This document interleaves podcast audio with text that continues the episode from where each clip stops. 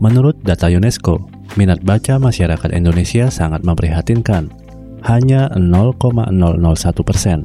Artinya, dari seribu orang Indonesia, hanya satu orang yang rajin membaca. Rupanya, statistik ini berbanding terbalik untuk orang-orang tersibuk dan paling sukses. Warren Buffett membaca lima ratus halaman sehari. Mark Cuban membaca tiga jam sehari.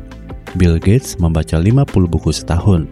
Jadi, bagaimana orang tersibuk menemukan waktu untuk membaca? Berikut adalah rahasia dari beberapa pemimpin paling sukses di dunia dan juga orang yang rakus membaca. Yang pertama, Warren Buffett. Seseorang pernah bertanya pada Buffett tentang kunci sukses dan dia berkata, "Bacalah lima ratus halaman setiap hari." Begitulah cara kerja pengetahuan. Pengetahuan dari pembaca tersebut seperti bunga majemuk. Anda bisa melakukannya, tapi saya jamin tidak banyak dari Anda yang akan melakukannya. Buffett membaca enam ratus hingga seribu halaman setiap hari ketika memulai karirnya sebagai investor. Bagaimana dia melakukannya? Membaca adalah prioritas utama baginya. Dia masih mengalokasikan setiap delapan puluh persen waktunya untuk membaca. Bukan kebetulan bahwa rekening bank Buffett sekuat kebiasaan membacanya. Tom Corley adalah penulis Rich Habits, The Daily Success Habits of Wealthy Individuals. Dia mempelajari aktivitas sehari-hari dua ratus tiga puluh tiga orang kaya dan seratus dua puluh delapan orang miskin selama lima tahun. Dia menemukan bahwa enam puluh tujuh persen orang kaya menonton T V kurang dari satu jam sehari. Yang kedua, Mark Cuban. Mark Cuban membaca sekitar tiga jam sehari karena itu memberinya tingkat kenyamanan dan kepercayaan diri dalam bisnisnya. Dia menjelaskan, "Saya merasa jika saya meluangkan waktu yang cukup untuk menghabiskan semua informasi yang tersedia, terutama dengan jaringan yang membuatnya begitu mudah tersedia, saya bisa mendapatkan keuntungan bisnis teknologi apapun." Yang ketiga, Bill Gates. Salah satu orang terkaya di dunia ini membaca lima puluh buku setahun. Gates berbagi bahwa meskipun dia dapat bepergian kemana saja dan bertemu dengan siapa saja, membaca masih merupakan cara utama dia mempelajari hal-hal baru dan menguji pemahamannya. Dia selalu membawa buku kemanapun dia pergi. Yang keempat, Elon Musk. Elon Musk belajar sendiri membuat roket dengan membaca. Biaya untuk membuat roket sangat mahal. Namun, Musk menyimpulkan dia bisa melakukannya sendiri setelah membaca cara melakukannya. Dia didorong oleh tujuan tertentu dan keinginan untuk memperoleh pengetahuan khusus. Dia tidak akan berhenti sampai dia mempelajari apa yang ingin dia pelajari. Tentu saja, cara yang dipilihnya adalah dengan membaca buku. Yang kelima, Tony Robbins.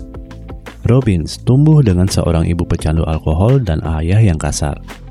Dia mengaitkan buku untuk menyelamatkan hidupnya, dan buku membentuknya menjadi pemimpin seperti sekarang ini.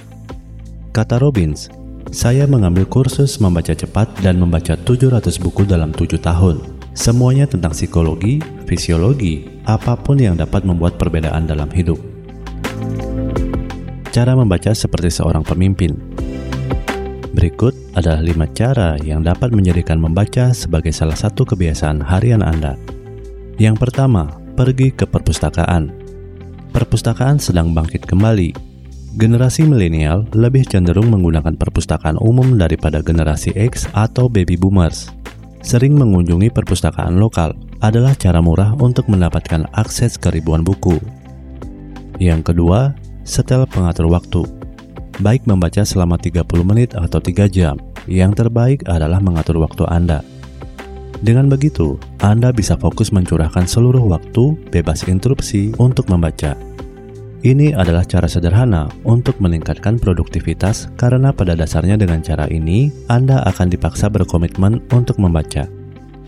Yang ketiga, jadikan buku mudah untuk diakses. Jika Anda seorang yang lebih banyak menghabiskan waktu di jalanan, dengarkan buku melalui podcast atau layanan seperti Audible. Jika Anda memiliki banyak waktu senggang di setiap kesempatan, bawalah buku bersama Anda. Jika Anda lebih suka membaca online, manfaatkan smartphone Anda. Yang keempat, bacalah buku sebelum tidur. Penelitian menunjukkan bahwa Anda menyerap lebih banyak informasi tepat sebelum tidur, dan membaca membantu Anda tidur lebih nyenyak. Selain itu, membaca pada waktu yang sama setiap hari memudahkan untuk membentuk rutinitas yang konsisten. Yang kelima, cukup tiga bab. Orang-orang sukses selektif tentang apa yang mereka baca. Mereka memilih untuk membaca buku dan publikasi tentang pendidikan daripada literatur yang menghibur. Mereka juga cenderung terpaku untuk membaca tentang orang-orang sukses lainnya dan kisah-kisah mereka. Jika Anda membeli bacaan yang menghibur, cukup baca tiga bab buku yang Anda tidak begitu sukai, namun Anda pikir Anda membutuhkan ilmu itu di dalam buku tersebut. Terima kasih telah menyaksikan video ini. Semoga apa yang saya sampaikan di sini dapat bermanfaat bagi Anda. Selalu semangat dan salam sukses.